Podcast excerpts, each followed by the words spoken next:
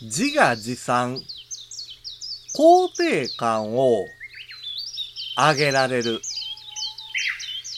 メンタルケアは褒めることだけ。五七五七七の31文字でデジタルに関する単価を読むデジタル教室単価部です。学校や職場で嫌なことがあった。毎日嫌なことばっかり。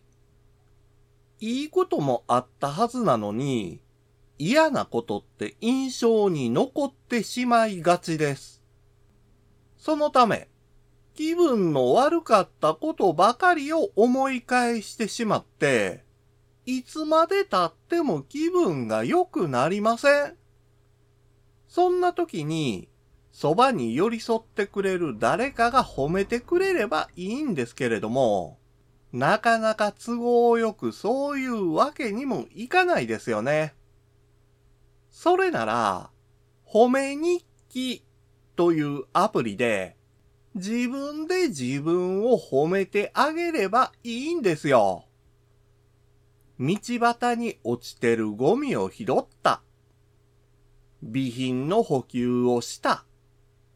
そんな何気ない行動を自分で褒めてあげましょう。もうね、自画自賛でいいんですよ。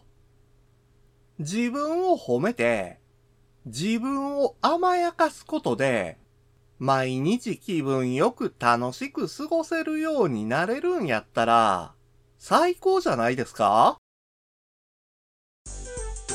今回の単価は、画像付きでインスタグラムやツイッターにも投稿しています。また、デジタル教室では、アプリやパソコンの使い方などの情報を、ウェブサイトや YouTube、ポッドキャストで配信していますので、概要欄からアクセスしてみてください。デジタル教室、単価部でした。